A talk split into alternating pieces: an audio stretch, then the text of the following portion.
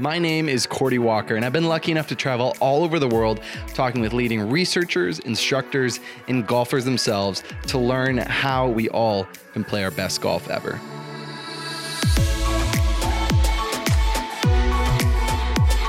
Hey, welcome back to the podcast. I am so excited to share an interview with you um, that's honestly been top of mind for me since I recorded this back at the Top 100 Summit. It was a conversation about putting. Uh, it's with David Orr, who we've had on the podcast before. Actually, he was one of the one of the presenters at this thing we did called the Motor Learning Summit. This was a handful of years ago. Um, so good. Uh, David always has some fascinating insights and great stories. Uh, we hear about Suzanne Pettersen's putting, Justin Rose's putting today, uh, and then someone new to the podcast, Tim Briand. Um, Tim uh, has so much to share. He uh, currently works with True Spec, um, but uh, the story that definitely stands out is talking about almost getting arrested in the Bahamas, delivering some interesting equipment to some of the players that that live down there. So a lot of good stories, a lot of good laughs. You're going to enjoy this. Uh, and then make sure to head over to the YouTube channel after this because I, I actually went through a putter fitting um, with the guys and we have the full video. It, it, so much detail, so many interesting things to, to watch and learn from that. But it's over on the Golf Science Lab YouTube channel on the or on the post uh, on golfsciencelab.com along with this episode. Make sure to go check that out. Uh, and yeah, let's let's get right into this. Uh, we're gonna start right off with some stories. So much good stuff in here. This episode is sponsored by Whoop. If you don't know what Whoop is, it is a fitness tracker. You've probably seen it on the wrist of guys like Rory or Justin Thomas, Tiger, Scott Stallings. And they're using it to track a few different metrics. One is strain, the other is recovery and sleep. And from what I've seen, what I've heard, most people talk about recovery and sleep as being these metrics that they're really enjoying diving into. Recovery is really simply how well you're ready to perform the next day. The more that you're recovered, the better you can perform at your peak. Uh, it's a strat, it's a stat that is worth tracking, and I've found a lot of value personally, and from what I've heard other pros talking about with me of how they're using it. Um, Whoop is a sponsor of the podcast and has given us an awesome discount code. You can use GSL to get a discount when you pick up your Whoop band. And we also have a Whoop team, which is awesome. So everybody in the Golf Science Lab community who's picked up a band, we can kind of see what everyone's doing.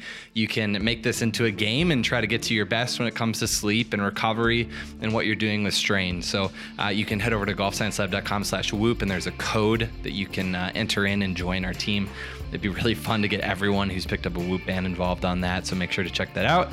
And whoop.com, uh, code GSL for discount.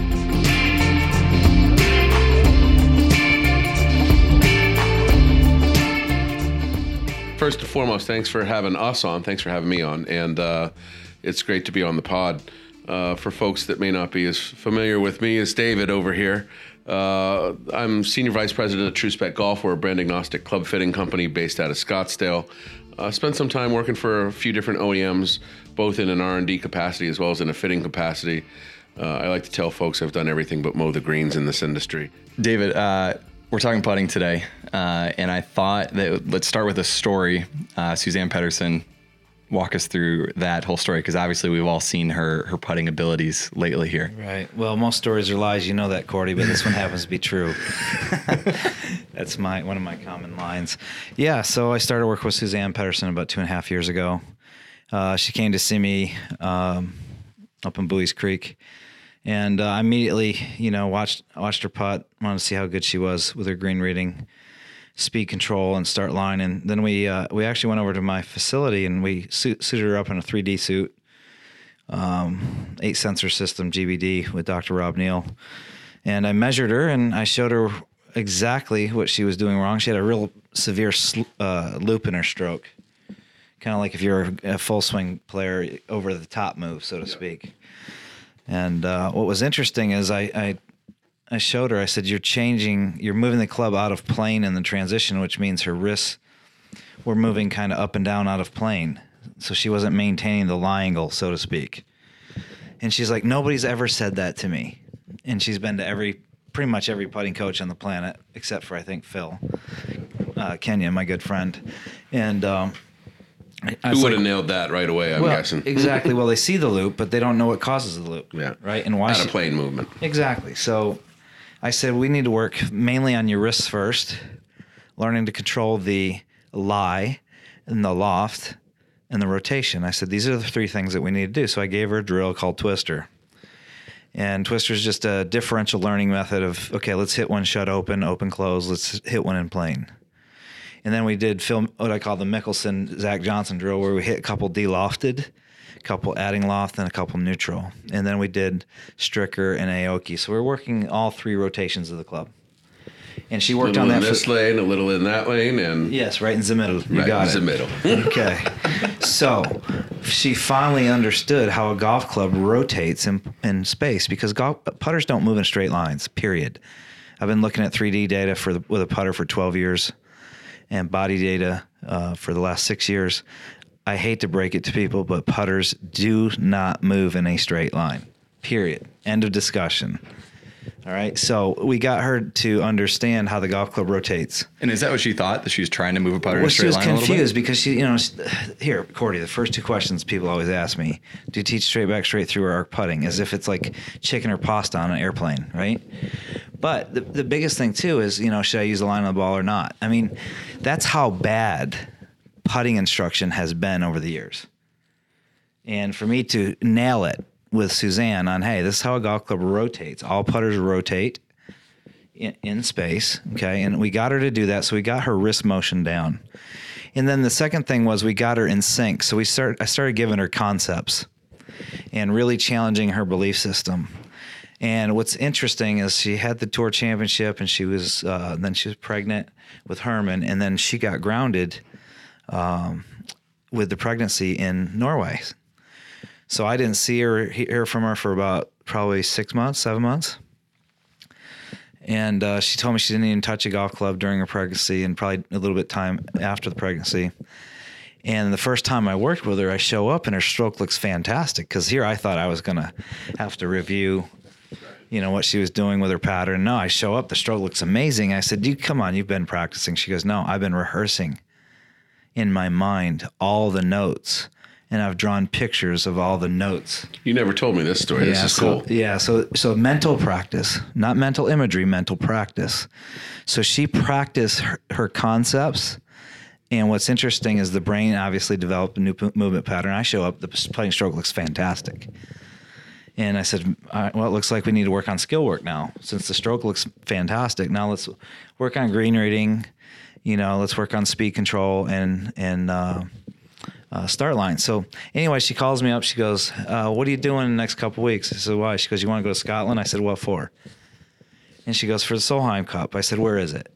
Because I've already been to, you know, I've already been to British Open at Muirfield with Justin Rose and St Andrews with Justin Rose and Hunter Mahan. She goes, "It's it's uh, Gleneagles." I said, "Where is it?" She goes, "It's in the Highlands." I said, "I'm there." I said, "As long as you're buying." So she flew me over there, and I, we got there Monday, and it was pretty interesting because uh, it was a pretty negative environment. Uh, you know, the press was pretty negative about her pick, Right. and uh, what was interesting is you could kind of sense the vibe that. You know, you could, you, you know, she hasn't played golf in two years, and she's, you know, she's only made, she's only made one cut out, cut out of her last four events. She shouldn't be there we kind of had that vibe, you know what I mean? So, and what was cool was she kept saying to me throughout the week, she's like, I hope it comes down to me. You know, I hope it comes down to the last green, the last point, and the last pot. I, I want that.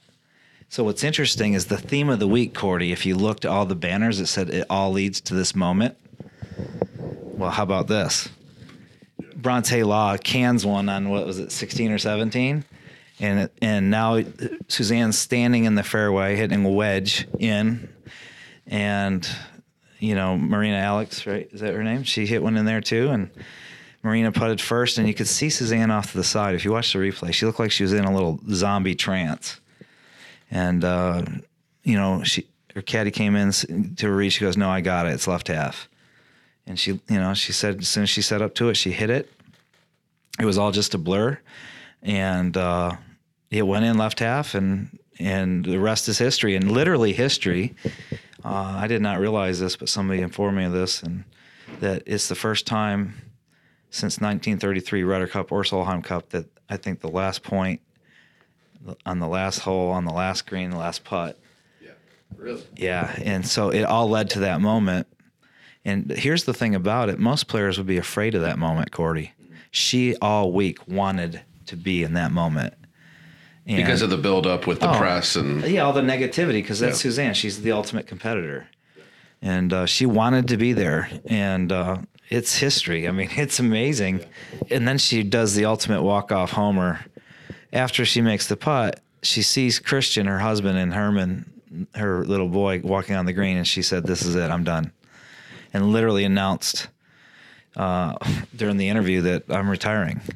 I mean, so it's like an ultimate walk-off home run. I'm going to make the, one of the greatest putts in women's golf ever, and then I'm going to retire. So yeah, it, that was pretty amazing uh, to be a part of that, and just a small part of it. But uh, it was it was pretty cool.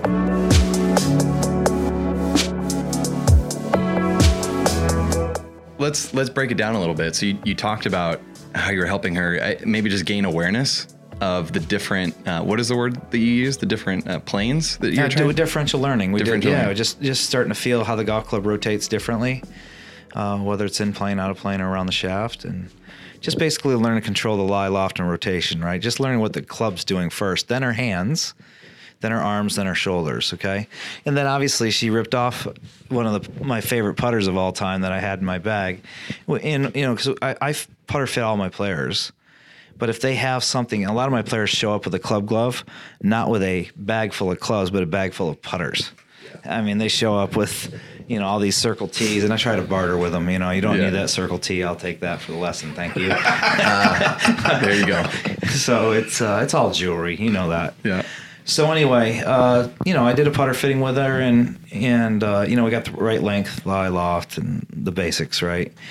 And then we did tried different different uh, head designs, hosel designs, uh, visual package. Whether you know, and, and what was interesting with Suzanne is if she had a line, she te- tended to aim a little bit more right, and then would have to twist it shut. And what was interesting is we went with a dot and she aimed it great. Now, what's funny is the putter that she has, the hosel wasn't what I wanted for her, but the head to her looked very square and she aimed it really straight. We check with a laser. We always check with visual perception first. And then, you know, put them on the SAM PuttLab and, uh, you know, SAM numbers were, were pretty good. And uh, so, and then also she was very sensitive to face technology.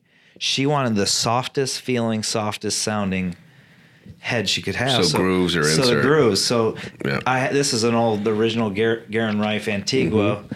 Uh, that was made for Ian Poulter, where he cut the slant neck off and put a plumber's neck on. right.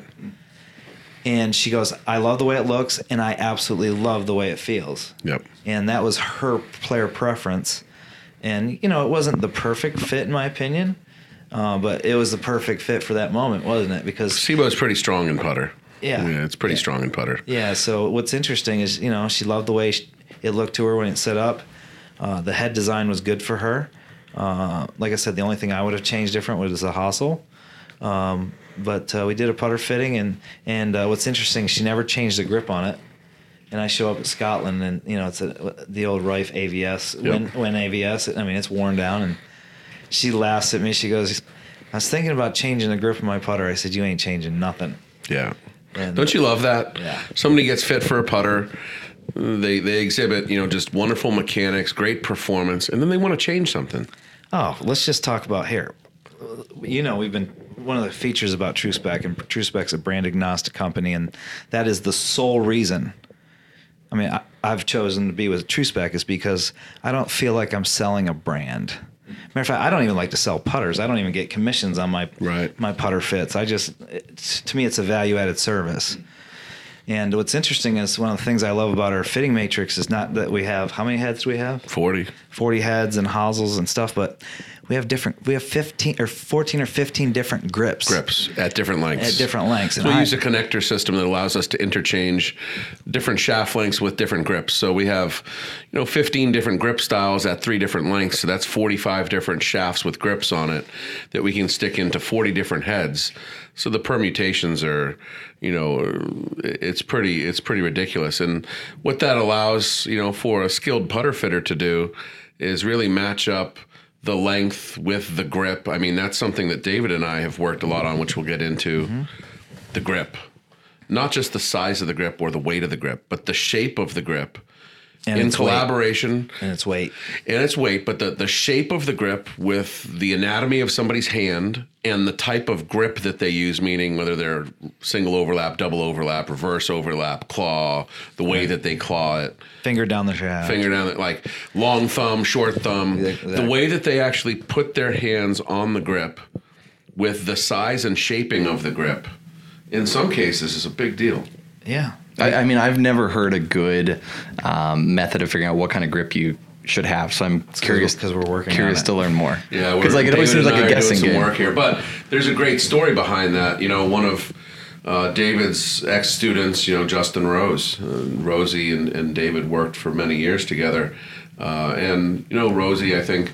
You guys got too close, right? I mean, best of friends for, for a while. We were So- tight. We still are tight. Yeah. I mean, I, I don't work for him anymore. I'm not in the payroll. I quit on him twice, but uh, that's, uh, those are some really long stories that, that might not be true. But no, I'm just kidding. So But, during uh, the during the transition yeah. there between David Yeah. now, he's now working with Phil. You know, yeah, and who's- it was one of my best friends. So. Phil Kenyon is is if, if it's not David Orr, it's Phil Kenyon. You know, as far as the authorities on putting uh, in today's game, and uh, during that transition, uh, I was asked to, you know, kind of work with Rosie on some putting stuff, and um, you know, as he started to get his feet wet with Phil and explore different options.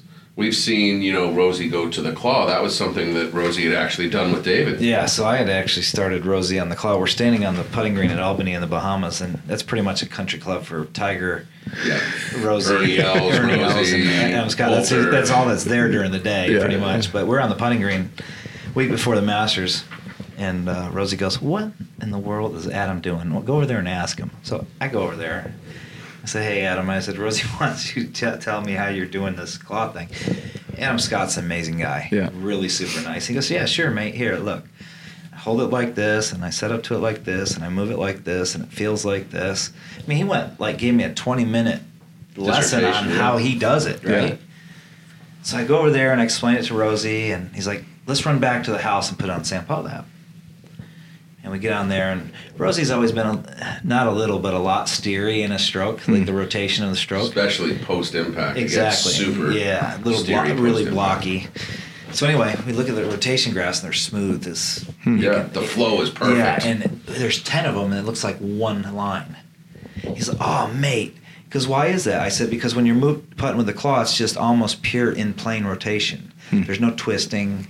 There's very little out of plane movements. I said it's a really good way to move the club in the plane.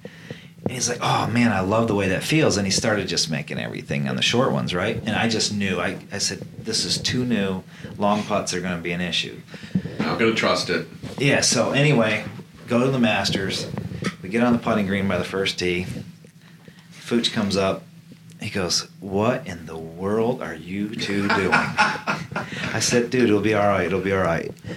And Fooch just got is covering his eyes and he's wiping his face. Rosie's caddy. Yeah, and uh, you know, even Foley comes up, comes up, coming up with a man bag, and what's up, what's up, what's up? And he goes, "What are you guys doing?"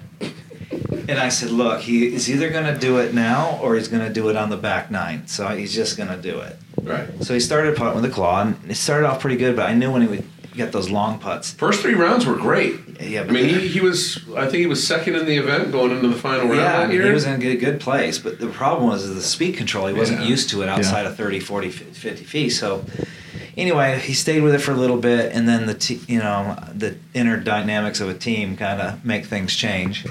And he went back to conventional, and then obviously my fr- uh, Rosie was at the uh, Scottish Open, and he says, "Hey, uh, isn't Phil Kenyon one of your best mates?" I said, "Absolutely."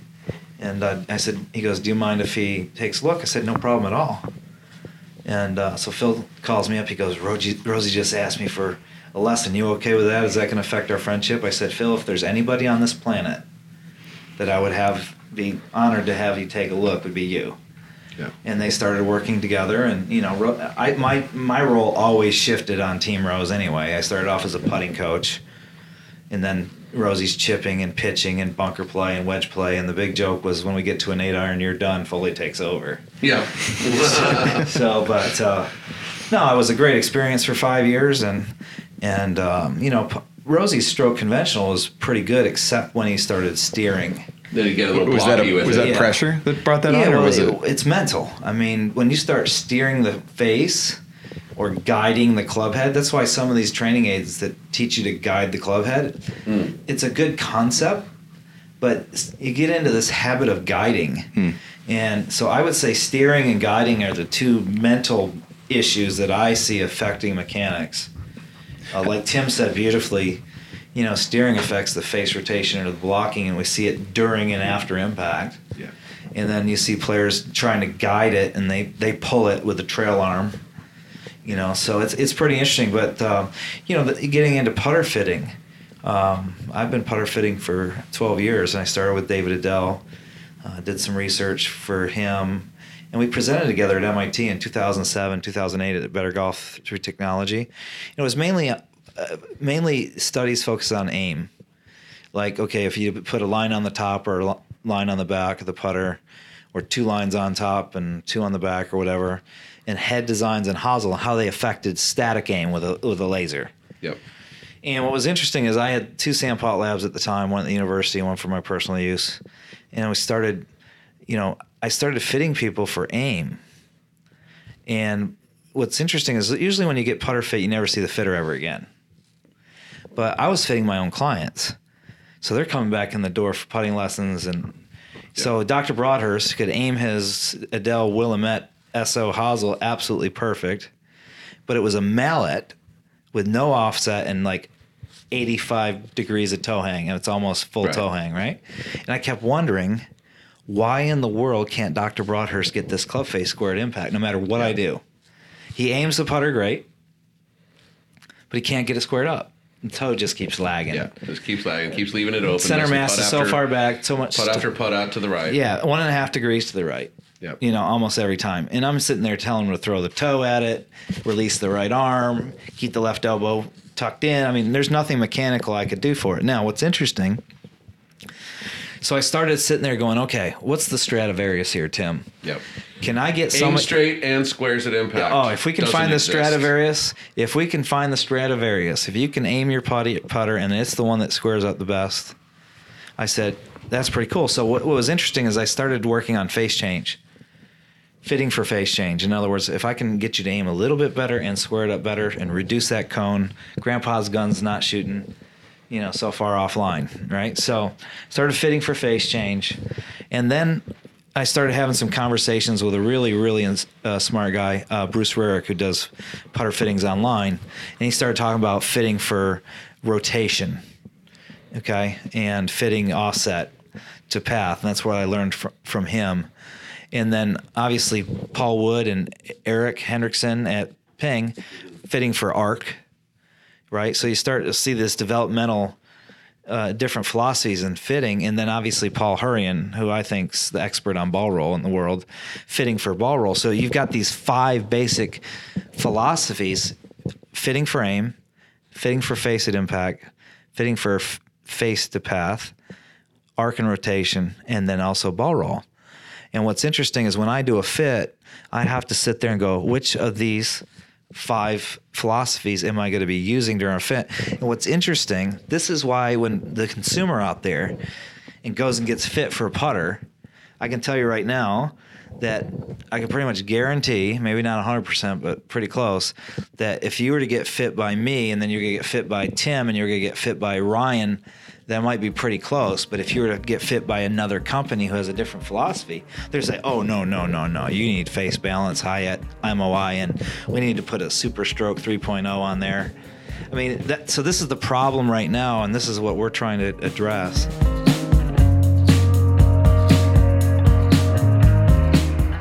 we were getting down that Rosie story, which I thought was really cool, talking about grips, and I wanted to circle back on that because you know David kind of did a lot of the the, the pre work that went into figuring out claw. So I end up going down to Albany with 15 different prototype Are putters. to tell that story too? Wow, I don't know if I can. Oh, come on. It's the Cordie Walker show. The time I got arrested in the Bahamas. At customs. Oh, come on.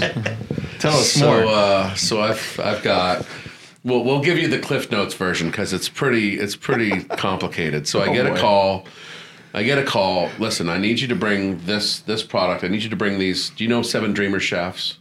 yes, I have heard of those. Seven Dreamer shafts are a super high end Japanese shaft. They're all one of a kind, one off. Uh, we had three prototype shafts that were designed and made for a certain former number one in the world. Um, you know the the the number one in the world that is on everybody's mind, right? So I'm bringing these three prototype shafts down for him to try. I've got 15 prototype putters, one of a kind, made across all different brands. I mean, how much do protos go for? 15, 2 grand, 2500. I've got all of Justin's gamer wedges. These were the original milled grind twos. I tallied it up. I've got $60,000 worth of stuff in this golf bag. All one of a kind, rare, a set of, you know, prototype mirrors that nobody'd ever seen before. So this was all kind of put together last minute to go over to Albany. And I'm going through customs. You here on business or pleasure. I'm here on pleasure. I've got all this stuff jammed in a travel cover. They asked me to open up the travel cover. They see a bunch of golf clubs wrapped in bubble wrap. They ask me why I'm there. I tell them why I'm there. They don't believe me. Now I'm being detained for smuggling golf clubs. yeah, not marijuana, not Yeah, drugs, of all the things I've done in my not life laundered money. that, that have that have caused me issue, smuggling golf clubs is the thing that almost brought me down. Oh man. And so, and so, anyways, um, I've got my Quintic in a in a case with me, and that was actually the thing that ended up causing the area of concern for the customs agents. They were believe they believed me that I was there on leisure until I'm rolling up with this Quintic case behind me. So, so anyway, long story short, spend the day in jail. That's great. I tell a lot of folks, you know, Excel Sports Management is the management company that manages Tiger and uh, and, and and Justin and a, few, and a lot of players out on tour. And I tell a lot of folks, I do have one thing in common with Tiger that Excel saved the day for me. There you go. Busted me out one day. So Most stories lies. That one's true. yes. Yeah. so in any event, uh, so that was the backstory behind this whole part I'm going to get into here, which was So, working so with pre Justin. this with the claw grip, he just had a normal grip on No, the he's putter. experimenting with grips. Well, being the doing. actual grip, yeah, I was trying Yeah, so- different types of grips. Yeah. exactly. Didn't right. know that he was going to with use the with the, five claw count. because be- because you don't have the stability so much with the hands to each other. Yeah. Uh, then you need to put stability down in the club head, and that's where you start going into the Odyssey Seven or hatchback Right. Fang style. Exactly so right. That's what you know. Typically, what, what I'll do when they make the switch, I, I try to find stability somewhere else. So go, this leads into the grip. Right. So we, uh, I get set up after clearing customs. I get set up in Rosie's basement, uh, and his, he's got a really cool setup there at Albany, and set up the Quintic camera system. And, and first things first, when you're doing a putter fitting, what type of grip do you use? Uh, I'll always remember fitting Tom Pertzer. I asked him, "Hey, what do you use? Do you use you know single overlap, reverse overlap, claw, you know left hand low?" To which his answer was yes. And I All said- of the above. and I said, okay, well, wait a minute here. You got to pick one. Like, we're going to fit this putter, and the way that we fit this putter is dependent upon what grip you use. And that's another thing that I would express to a player. If you get a play, if you get a putter fit to you, and you're using a specific grip style, and you change your grip style, Fit's no good. the fit the fit's invalid. It doesn't work anymore. Interesting. The solution doesn't work. So, Because you got to remember the hands are applying force. That's what's attached. which to is the club. whole lead in for the grip conversation, meaning the actual grip that you're using. Hmm. So, first thing I had to figure out is what type of grip are we going to use? So, we have Rosie use seven different types of putter heads, including his gamer, and we just do a test of his current gamer grip, the one that he uses normally with claw. What was that at the time? And uh, what was he using? Was it Ardmore? double? No, not the actual putter, but he was using a Monaco. Using a Monaco blade. Yeah, he was. TaylorMade. Yeah. When he and went, was yeah. I think it was was it a double reverse overlap? I can't remember. no, it was so a long. it was a reverse overlap grip when we were putting conventional. single reverse overlap with Ah, the, with the talking Monaco also- blade. Yeah, yeah, yeah, yeah, yeah. There you go. So it was a double reverse overlap is what I, what I showed up. You got a double reverse overlap with a Monaco blade from TaylorMade. And we tested him with that grip, and then I had him go claw with the same putter. And then we tested seven different putters, just looking at the stroke dynamics of double reverse overlap compared to claw. And just David said, it was off the charts better with claw. I mean, it was so much better. I immediately got all that data over to Phil Kenyon, and who who Rosie had started working with, and it was like, oh well, it's decided. We're going claw. Like there's no ands, ifs, or buts. This is going to happen. So now that we knew what type of grip he was going to use, we started testing a bunch of different putters using claw. And there was one comment that Rosie had made to me in advance of my trip, which was every time I pick up Henrik Stenson's putter, I make everything. It's like, okay. Light bulb goes on. That's an Odyssey number seven, which is a Fang style mallet, high MOI. So we had a bunch of prototypes made um, that were Fang style with a bunch of. We had a flow neck, we had a single bend, we had a double bend. That are all. The reason you go with different neck styles is to achieve different toe hangs and different offsets, and it also changes optics a little bit. So we went with all these different neck styles on the putter, same head, basic head designs and worked through all this and we're like wait a minute okay so this this odyssey number seven style head with a single bend shaft which is a full shaft offset about 15 degrees of toe hang when we use this in conjunction with the claw grip it's it's way better. Just the overall results the stroke dynamics and then also him starting the ball online. And as david mentioned you guys fought a block under pressure for a long time. Now all of a sudden the putter's flowing through impact the face isn't open the face is squaring. His margin of error is very, very tight. But he kept fidgeting. I could notice that when he's putting his hands, like he couldn't figure out where to put his damn hands on the grip. And he's he's trying to figure out where to where to put his hands on the grip, and he's fighting it. I can see him going, you know, pencil grip or the index finger down the shaft, then under the shaft, then on the side, and then he's fidgeting with his tr- his top hand, his lead hand, where to put that. Can't figure that out. So I brought a few different grips over with me, and one of them was the Super Stroke square grips. They have a perfectly square putting grip. I throw that thing on there, and all of a sudden it was like a light bulb clicked. The, the the fingers just knew where they wanted to go on the shaft intuitively. And if you look at you know the way that he puts that claw grip on there, we mentioned this last night, Cordie. The way that that index finger, that trail index finger, runs down the shaft, he felt like he could apply force to the back of the putter on the back of that square or or straight edge um, to where that force was constant, and he didn't feel like he was fighting it with any sort of torque. Uh, and then the issue then became with that grip is okay, the trail hand feels great, but my lead hand feels bad because I don't like the feel of this square grip. Hence, the flat cat turned sideways. So we put a flat cat on there, turned it sideways, and then all of a sudden it was like the heavens opened, and uh, and the rest is history, man. Yeah, And- freedom.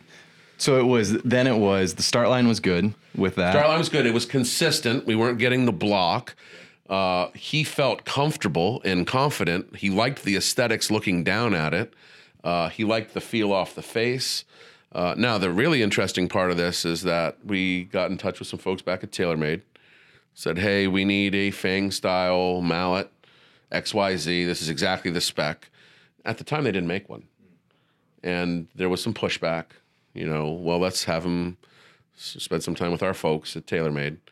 And, uh, and, you know, a few months passed and I noticed that it wasn't in play. And then uh, all of a sudden the Ardmore showed up.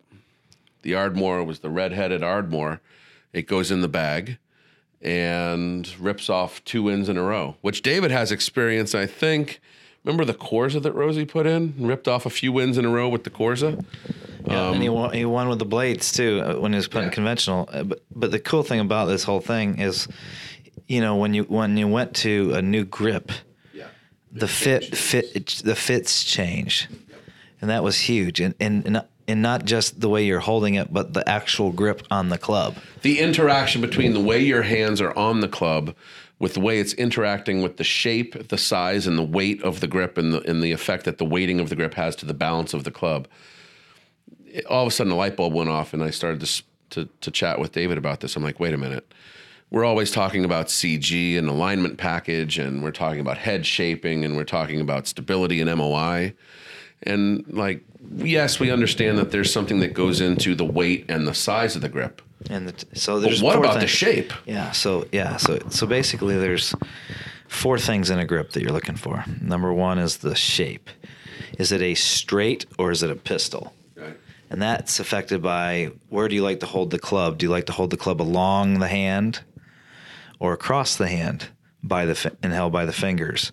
So a straight grip would be somebody that if you were holding on to something, it'd be along your hand, and I actually like the finger down the side of the shaft, thumb across the top, uh, with a super stroke straight straight grip, and it's not brand here. It's just it's a straight grip. Versus if you have a pistol style hand, you're going to want a pistol style grip. That makes sense. So you start with the shape, then obviously the size, Yep. which is you know the length of your hand, length of your palm, length of your fingers. How wide is your palm? How short and stubby are your fingers? How long are your fingers? yeah, that's just general hand anatomy, right? Yeah, that's size, right? And then you get into the the texture. So this is pretty interesting. So um, back in the old days, putters were had leather grips, and they didn't weigh very much. Okay. They're like 30, 40 grams, right? You, and you could use a light head. I can remember I got invited out to Ping. Paul, Dr. Paul Wood and Eric Hendrickson invited me out there. Took me to the archive room, which is way cooler than the vault. Yeah. Okay, Everybody talks about the vault, but the, archive, room, is, way amazing because that's where they got all the first the first run of everything. And I pick up the original Ping Anser, and I'm feeling it. I'm like, so light. this feels so good though. Yeah, it's so so, light, light. but so good. And they start. I said, I can feel the head. I said, how much does the head weigh? They go 310 grams. I said, no way. All right, so so just to frame that for all the listeners out there, head weights have escalated significantly over the last 20 years. Oh, We're yeah. talking 370, 380 gram weight heads, and the reason they've done that is MOI has become the rage, adding stability to the head. Well, when they do that, they add all this weight down at the bottom of the. I'm going to say it. I, he's he's going to look at me all funny here. Pendulum. You're lucky I'm on my medication. so though I, I know all the keywords, all the flash words to get David where we're going. It's great. Um, but you know, at the end of the moment arm, uh, you get a lot more weight down there, and that's going to make the shaft flex or deflect a lot more. So now, in reaction to that, what have they done? Made heavier shafts. They've made heavier, stiffer, rigid shafts. I mean, I know people that are using C Taper 130 extra stiff shafts in their putter. Now you've got this crazy heavy head with this crazy heavy and stable and stiff shaft. So now you've got to balance it all out so that swing weight isn't an F9. And how do you do that? Oh, well, now we're going to throw an 80 gram grip on there. or there. 120 gram grip. So now you've got 120 gram grip, you've got 130 gram shaft, you've got a 390 gram head. I mean, You now, here's the thing though, David. Of all the elite putters you've worked with, which are quite a few, how many are using insanely heavy setups like that? Zero. Not a single one. Did I say it? Zero. So, what I've noticed with putter design in general is they've designed putters around people that don't putt well. And putter design in general has gravitated away from the stuff that works for good putters towards the folks that really struggle. And unfortunately, it's pulled the entire design concept away from head designs that are actually functional for good putters. And it's tough for good putters to find putters that work for them. Tiger's putter, you know how heavy that thing is? Very light. 335 grams. The head. Just the head. Why do your players not have heavy putters? What's that? Why do your players not have heavy putters? That's a great question. Well, geez, uh, see that picture right there, Cordie? Yeah. Let's hang that over on this wall. What size nail would you use? Little pin nail? Yeah. Yeah. Would you? Do you need a sledgehammer to do that? Do not. Exactly.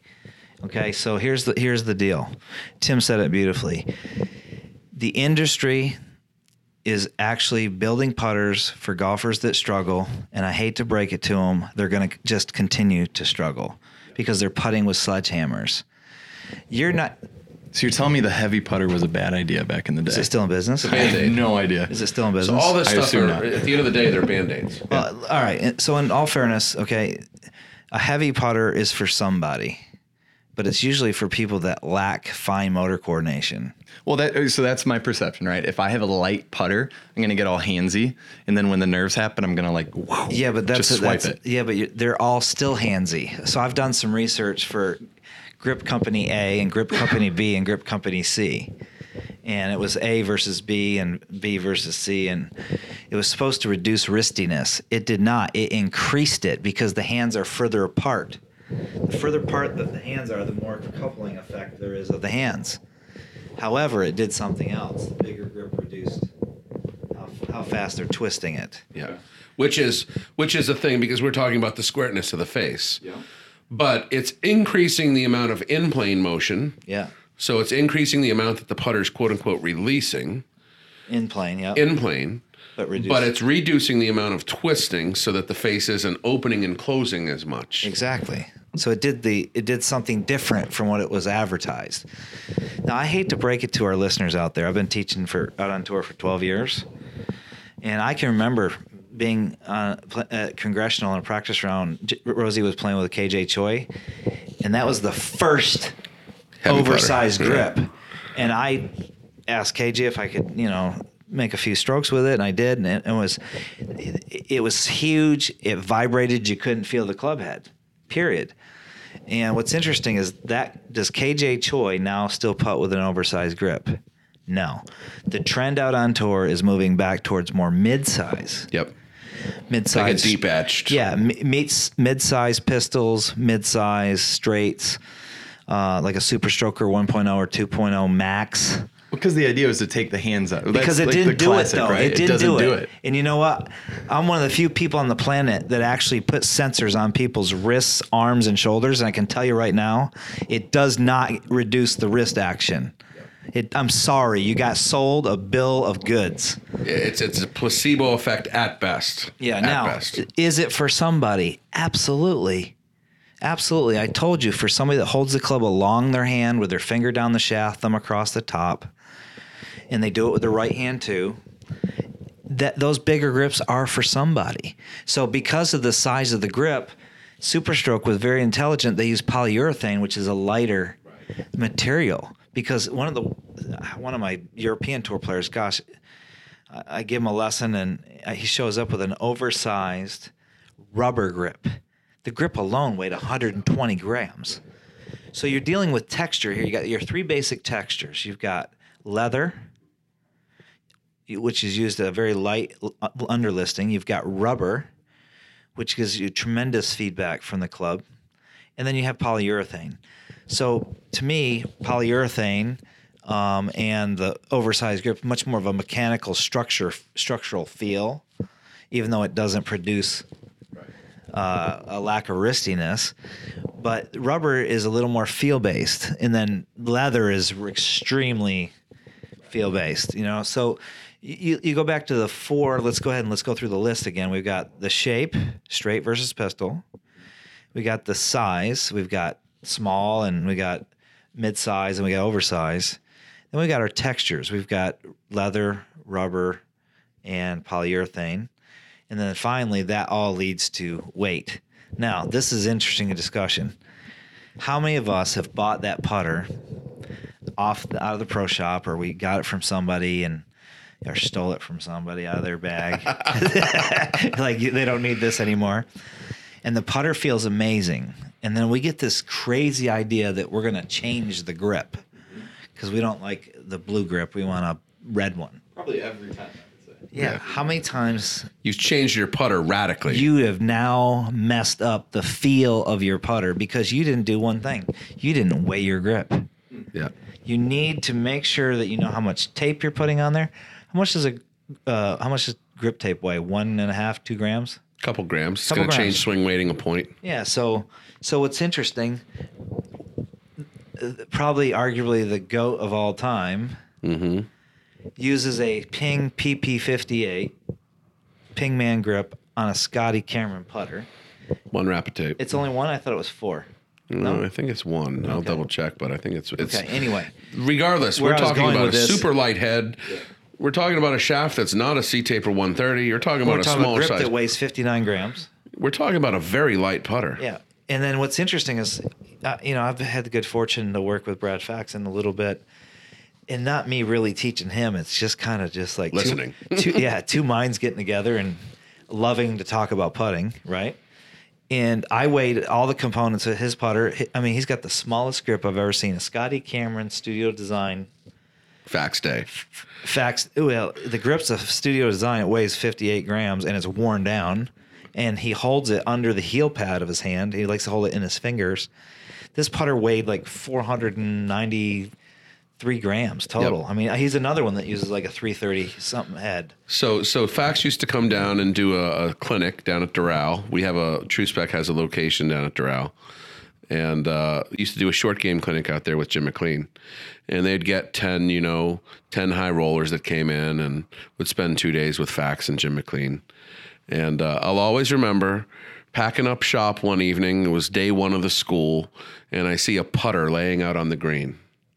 And I go, Are you kidding me? These guys are just leaving their golf clubs around. Like they're paying this big money to be a part of this clinic with Faxon, and they can't even pick up their own golf clubs.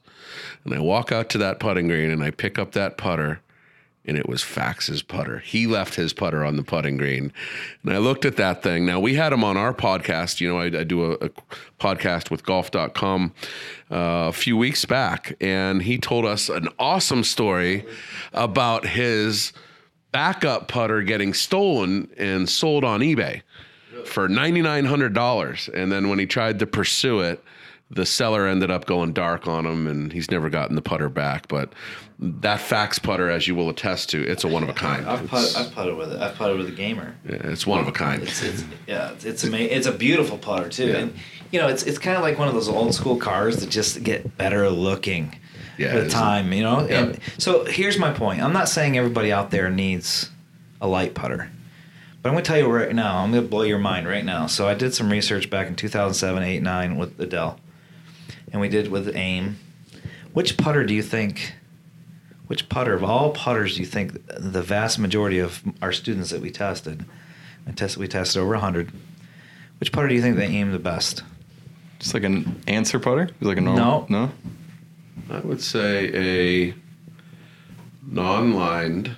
You're close. I'd say, or a sight dot. Let's go with sight dot. No, it was a bullseye. No Was it offset. really? No offset. Non-lined bullseye. No lines. No lines. No offset. Just Wow. just a perpendicular head and a stick.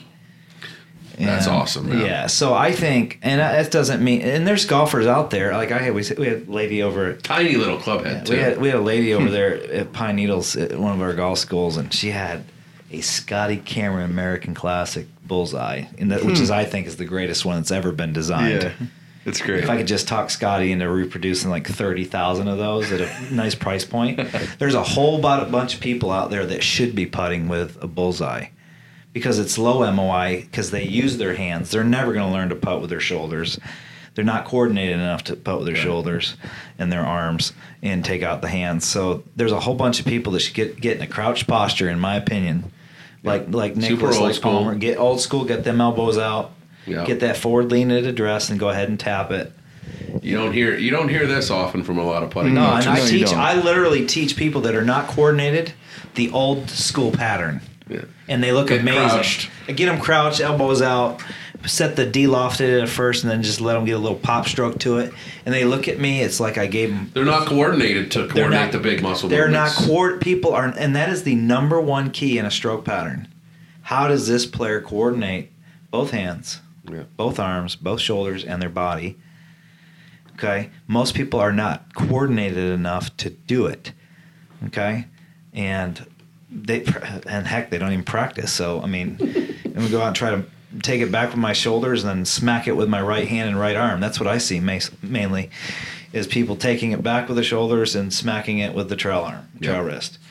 And then they're saying, "Well, I'm trying to take my trail hand out of it," and I'm sitting there going, "Well, Tiger Better Woods, not. geez, if we took Tiger Woods' right hand out of it, do you think he'd still be a great putter? Yeah. Or Zach Johnson or Henrik Stenson? Talking about Tiger, I showed you some numbers last night, Cordie. yeah. you you remember did. that? Yeah. Eye opening.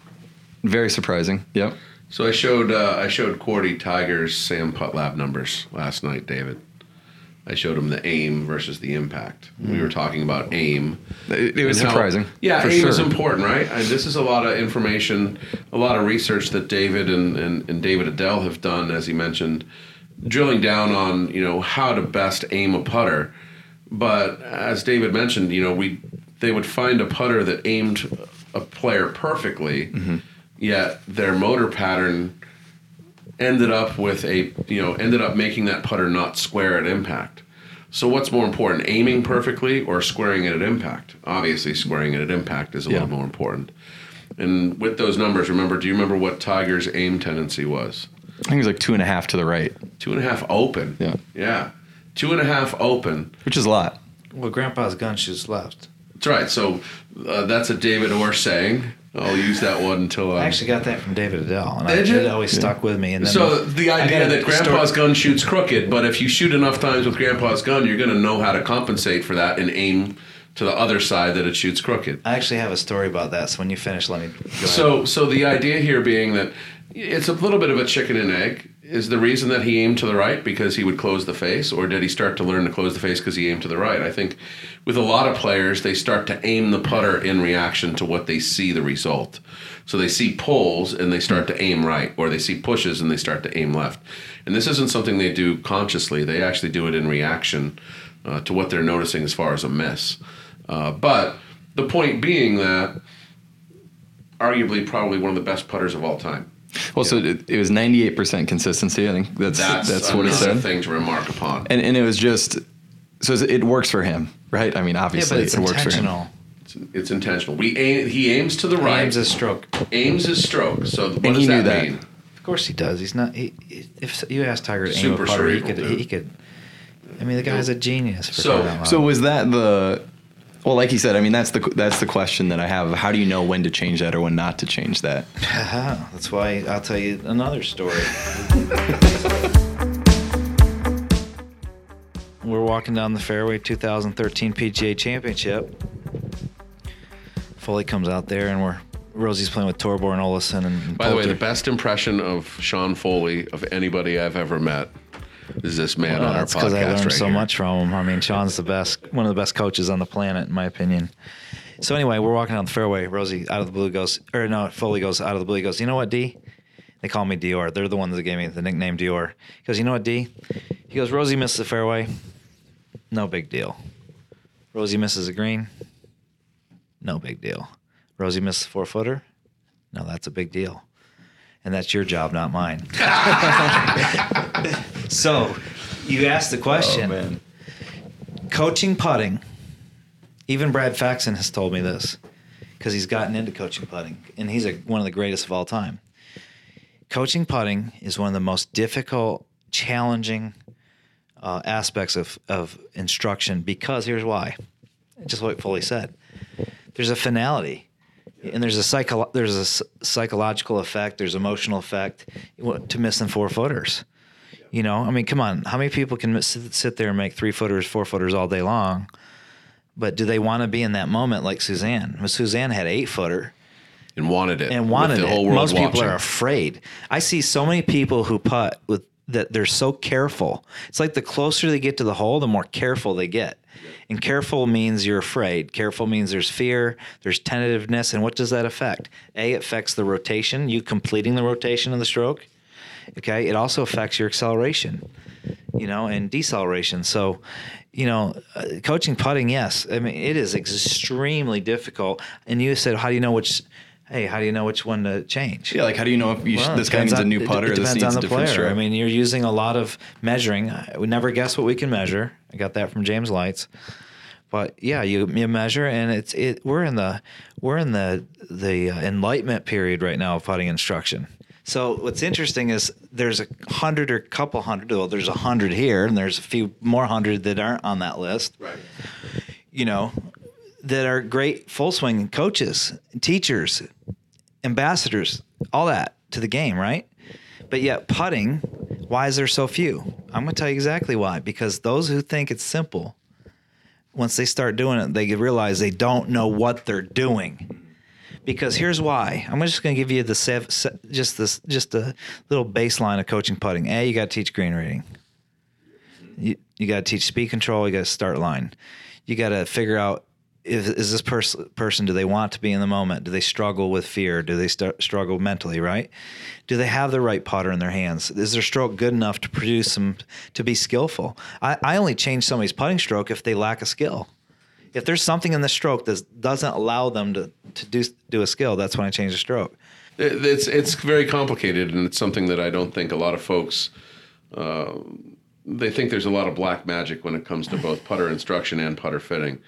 For those that know what they're doing, uh, it's not black magic. There's been a lot of research done. You know, my, my pathway to really exploring putting came from just putting poorly myself. You know, Yeah, I was- think that's I think that's where it starts for most of us. yeah, that's where I was too. we we all a lot of us have played professionally. We're great ball strikers.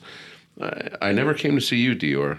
Maybe that was where I went wrong, but I went and it saw. probably wasn't time to see me back then. So what's interesting is, you know, we, we evolve as coaches, and I've gotten better and better and better. And you know, and and there's, I'm not for everyone. I know that, and I get that. And what's interesting to me though is is that people don't stick with with what you tell them to do. I mean, if it doesn't work on the next first three holes they play, they're changing already. that that Tom Pertzer story. What grip do you use? Absolutely. I mean, And I he just said yes. I said okay. So do you change from month to month, week to week, round to round? And he says to me, "I four putted. I four putted number twelve today with four different grips." There you go. No, it's so true. And and here's the thing: if it does, so so this is getting really into the meat and potatoes, Cordie. The real reason good players are or good putters are good putters is they stick to a process. I don't. I'm not a Patriots fan, but I am a Bill Belichick fan. And one of my favorite things that he says, the mantra of "do your job." Do you don't know how many times I've told my players is quit worrying about the results, quit whining and complaining because you missed a one footer and that was based on the previous few three four footers you've missed. I said, learn to do your job. You know, your job is to do what? Okay, it's to read the green. Very good. All right, and then I'm going to hit it on a certain line at a certain speed. Very good. Now set up to it, look at it, target it, and they'll make your stroke. And you know that's that's the key is to learn to learn your own stroke. I think Arnold Palmer said what swing learn to swing, your, own swing. yeah. Well, David Orr's going to tell you to learn to stroke your own stroke. That's right. Learn your stroke, figure it out, figure out what your patterns are. He has certain optic tendencies where they tend to aim it in certain. whatever yeah but people don't understand they don't i don't teach a method i don't teach everybody to put the ball 10 inches from your toes and two inches left of your center of your stance and put grip it like this and hold it Personally, like this. that's that's my that is my pet peeve when I see instructors teaching address templates. Everything. because it's it's so disconnected from optics. Everybody's optics are different, whether it's acuity, depth perception, whether it's eye dominance. Everybody's recipe for the way that they see is so different, and that's going to play into the way that you visualize your putt, and it's going to play into the way you see the line, and the visualization of the line. And so when I see an instructor prescribe to a, a specific template of I want the the the stance a certain shoulder width. I want the ball two in two balls inside the left heel. I want your eyes over the ball. yeah by the way nobody has Oh my over- God, that- i mean very few golfers have eyes over the ball Yeah. that's not a fundamental that's a preference That's a preference. Yeah, and I think so I think that's the key right there. Let's talk about that, Tim. I think golf and putting instruction. rules versus preferences. Yeah, so yeah, so what a principle is is not what a preference is, and I think so many preferences have become principles in people's mind. Eyes over the ball logically makes sense. Optically, it doesn't. I've got data on that, by the way. Yeah. So, so one of the manufacturers I worked for, we engaged in motion capture fitting, and so using motion capture, we were able to figure out data-wise how many players actually had their eyes quote unquote over the ball when they putted, based upon our fitting. Eighty-seven percent of the PGA Tour has their eyes inside of the ball at address position. And there's no difference between those who are good putters and those who aren't as good of a putter when you're talking about the position of their eyes over the ball. 80%, 87% of the good putters had their eyes inside the ball, and 80% of the bad putters had their eyes inside the ball. So there you go. The eyes over the ball is a preference. It's a preference, and, and, and not only that, it's a preference that can actually undermine good optics. uh, and it's also one that can destroy bad mechanics. How about people that play the ball forward in their stance? Then they say eyes over the ball, and now they've the leaning tower of Pisa to the left. Yep. Shoulder line open. Yeah, spine out of alignment. Yeah. all no that stuff. It- it- yeah. So anyway, we could go on and on and on and on about. the difference between rules and preferences. There are very few rules. Yeah, there are some principles of movement. Okay, and that's what I teach, and that's what I teach all. No matter if it's a junior golfer or tour player, they're going to learn proper concepts based on principles, not based off of some theory. Um, you know, there's too many theories. There's too many, and to me, a theory is just a great idea, whether it's tested or not tested. Um, there are basic principles of movement, and that's what I teach. And you know, when people come take a lesson from me, they're like, "I ain't never heard this before." I said, "Listen, it's just basics. It's basic physics. It's basic geometry. Basic physiology. Yeah. Guys, this has been fun. Um, we've got Suzann Pettersen stories. We've got Tim in jail in the Bahamas. We've got Justin Rose figuring out his grip. Uh, this podcast has been awesome. We'll leave the cliffhanger of your principles for next time. How about Absolutely. We'll do that next time, right? Awesome. Cordie, Cordie, you're still, after what, two, three years now? It's been a little while. Yeah, You're yeah. still the best interview in all of golf. I just I stay quiet and let you tell your stories. All right, buddy. Take care. all right. Thanks, Thanks, Tim. guys. See you Thanks, guys. Cordie.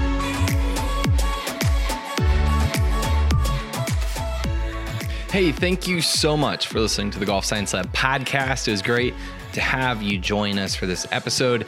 We have episodes coming out on a weekly basis. You should subscribe if you're listening to Apple Podcasts or Spotify, wherever you're at. We are there. You know what would be really, really awesome is if you enjoyed this, it would be to leave a review. That helps more people find the podcast. This helps us grow um, faster so we can create more content for you and help educate you on really what's going on in this world of golf improvement from tour pros to instructors to leading companies. Um, make sure to do that. It would be much appreciated. My name was Cordie Walker. Thank you so much for joining us on this program. This episode was edited, mixed, and produced by Just Hit Published Productions.